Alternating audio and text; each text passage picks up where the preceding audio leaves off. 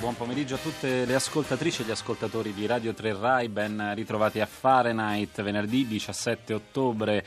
Un saluto vi giunge dalla redazione di Fahrenheit, eh, composta da Giosuè Calasciura, Michele De Mieri, Lea Gemmato, Clementina Palladini, Daniela Pirasto e Laura Zanacchi in eh, regia con noi, Benedetta Annibali, Piero Brancali alla console. Un saluto da Susanna Tartaro alla cura di Fahrenheit e da Graziano Graziani ai microfoni, le 15, 2 minuti e 35 secondi. Cominciamo cominciamo eh, raccontando agli ascoltatori di Fahrenheit, gli ascoltatori di Radio 3 l'avranno as- già ascoltato in questa giornata dedicata alla grammatica, la seconda edizione della giornata programmatica. Il palinsesto di Radio 3 eh, racconta appunto l'impegno a favore della lingua italiana che eh, Radio 3 appunto sta eh, mettendo in campo in questo venerdì 17 ottobre in collaborazione con il MIUR, il sostegno dell'Accademia della Crusca e dell'Associazione per la Storia della Lingua Italiana, seconda edizione che quest'anno 2014 è dedicata alla punteggiatura. Eh, un palinsesto per l'appunto di Radio 3 sarà punteggiato da eh, tutta una serie di interventi in apertura di Fahrenheit. In collegamento con noi Francesca Serafini che salutiamo, buon pomeriggio. Buon pomeriggio.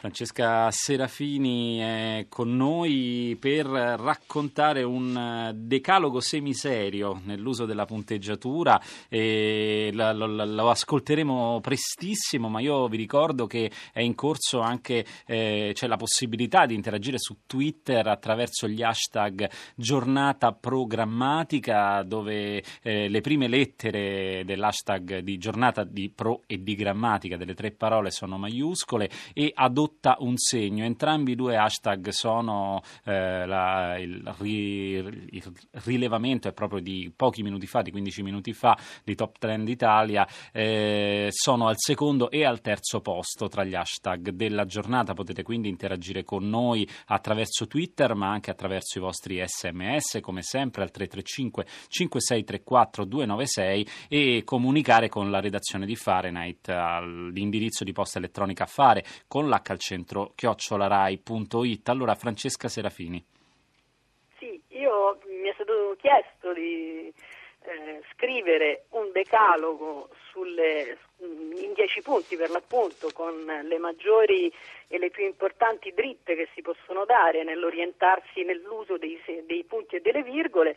Non so, volete che ve lo legga o ve lo illustri? Perché penso si, si trovi sul, sul, vostro si sito. Si troverà sul di... sito, però diciamo quello lo lasciamo agli ascoltatori di andare a, diciamo, a quelli più interattivi, di andare a spulciare poi le pagine del sito per rileggere, ma vogliamo raccontarla anche agli ascoltatori che non avessero a disposizione un, un terminale internet per poterlo, per poterlo leggere. D'accordo, allora io ve lo, lo racconto brevemente. L'idea era quella di eh, appunto trovare i dieci punti fondamentali e siccome appunto mh, mm, mi è stato chiesto in decalogo ho detto perché non metterlo eh, nella forma del decalogo dei decaloghi cioè il, il, eh, i, i, i dieci comandamenti. Per cui il primo è io sono la punteggiatura, prezioso strumento tuo non avrai altro segno all'infuori di me per orientare il tuo testo di lettere e di parole così che possa comunicare in modo chiaro le sue informazioni, descrivere a un paziente la posologia di un farmaco, spiegare a chi ha acquistato una libreria come si monta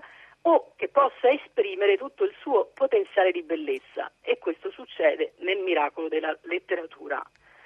Eh, il secondo punto. Un decalogo religioso, praticamente. sì, diciamo, ho preso la, la forma diciamo, dal, da quello religioso, però insomma, naturalmente spero senza eh, nessun intento di blasfemia, insomma, però... Ehm... Anche la lingua può essere una forma, come dire, se non di religione, magari senza fondamentalismi, ma comunque con delle regole, no, ecco, diciamo che l'ultimo punto, da questo, da questo punto di vista, spiega molto bene la differenza non solo quella ovvia, cioè qui stiamo dando delle indicazioni linguistiche e lì si parla insomma di, del fondamento poi della religione cattolica, eh, ma eh, per il fatto che quando si parla di lingua, quando si parla di questioni linguistiche, siccome la lingua, come poi vedremo, se ascolteremo questa sera in maniera più approfondita nella, nella vostra diretta, la lingua è un fenomeno in continua evoluzione, per cui le regole mh, non possono essere ferme, eh, ma devono essere al passo con i cambiamenti che la lingua fa, per cui c'è molto più che nella religione la possibilità del libero arbitrio. E quindi Tant'è questo è la... un aspetto interessante. Peraltro Francesca Serafini ha ricordato ai nostri ascoltatori la diretta dalla sala di Via Siago questa sera condotta da Giuseppe Antonelli, voce della lingua batte. E proseguiamo però con, eh, diciamo, con i punti salienti di questo decalogo. Sì, eh, direi che mi, mi soffermo su, su, quelli, su, su, alcuni perché appunto sono dieci, forse sono troppi per una, eh, ricordarli tutti. Metterei il secondo che mi sembra fondamentale per chiunque voglia cominciare a capirci un po' di più di punteggiatura, e cioè non pronunciare in vano il nome della pausa che è foriera di indicazioni fuorvianti sulla punteggiatura. I punti e le virgole, e tanto più le virgolette o l'asterisco, sono strumenti dello scritto che non c'entrano niente col parlato e le pause della respirazione. E invece condizionano i significati orientando il testo logicamente e sintatticamente, altrimenti sono vivo e vegeto. E sono vivo punto e vegeto, come ha intuito Paolo Cananzi, vorrebbero dire la stessa cosa. Questo tra l'altro è, è, è questa, questo gioco di Paolo Cananzi è, è stato twittato diverse volte in una delle pagine della giornata programmatica perché spiega molto bene come la punteggiatura eh, condiziona i significati e non ha niente a che vedere, se non in, in alcuni casi, in alcuni testi, per imprimere un ritmo, eh, però con le pause della respirazione nel parlato. E questo è un aspetto veramente decisivo eh, del nostro rapporto con la punteggiatura. Ce ne sono altri, mh, mm, vorrei ricordare eh, il settimo per esempio, non rubare agli altri segni il loro ruolo, lascia che il punto svolga la sua funzione e non usarlo mai al posto della virgola o di altri segni, a meno che tu non voglia imprimere un ritmo serrato al tuo testo per ragioni espressive. E questo a tutto vantaggio della comprensione compless- comprensione complessiva di ciò che hai scritto, perché molto spesso noi troviamo un abuso anche del punto che eh, secondo la grammatica dovrebbe essere usato quando noi nel nostro, eh, nel nostro testo stiamo cambiando argomento, quindi il punto è proprio la conclusione di un ragionamento, eh, dare, metterlo il luogo della virgola, quando si continua a parlare della stessa cosa, è fuorviante per il lettore perché il nostro occhio ad apertura di pagina tende a selezionare il punto e sa che il ragionamento si conclude lì e quindi eh, in un certo senso vedendo un punto dove non deve stare eh, potrebbe trarre delle conclusioni affrettate rispetto al ragionamento che chi scrive sta facendo. Per cui è molto importante visto che non sono tantissimi segni interpuntivi, usarli tutti eh, secondo proprio la, la, funzione per cui sono stati pensati. Francesca eh, Serafini ha un'esperienza particolare sul punto perché lo ricordiamo tra, suoi, tra, le sue ultime pubblicazioni c'è questo è il punto, istruzioni per l'uso della punteggiatura, la terza 2011, un nostro ascoltatore, eh, prima di ascoltare il terzo suggerimento perché eh, teniamo questo numero religioso per l'appunto per concludere eh, il nostro ascolto del decalogo, un ascoltatore ci chiede dite qualcosa sull'uso eccessivo improprio proprio della virgola, punto esclamativo, quindi eh, suppongo sia un'esortazione eh, piuttosto perentoria. Allora, Francesca Serafini.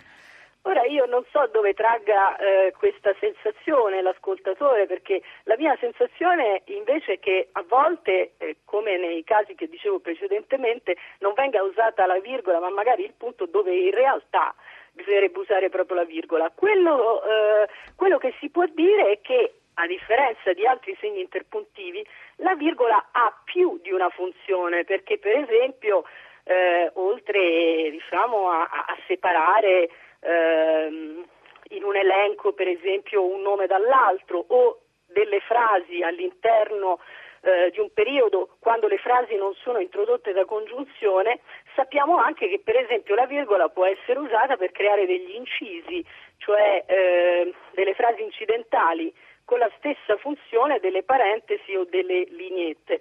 Eh, mm, la mia sensazione è che non, non, non, cioè non vedo questo abuso.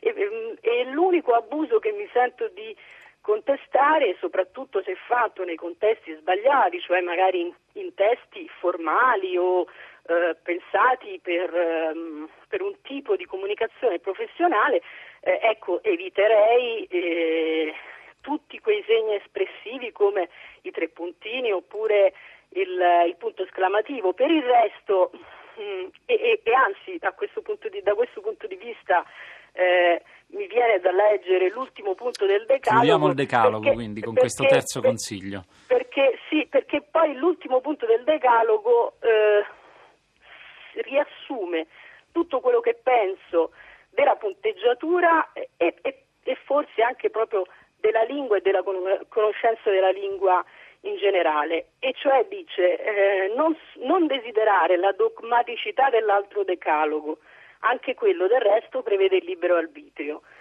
Nel, mm, nel caso del nostro, tuttavia, se decidi consapevolmente di disattendere le prescrizioni, magari per ragioni espressive in un contesto informale o letterario, non sarai costretto a nessun atto di dolore, non esiste inferno nel paradiso della consapevolezza linguistica.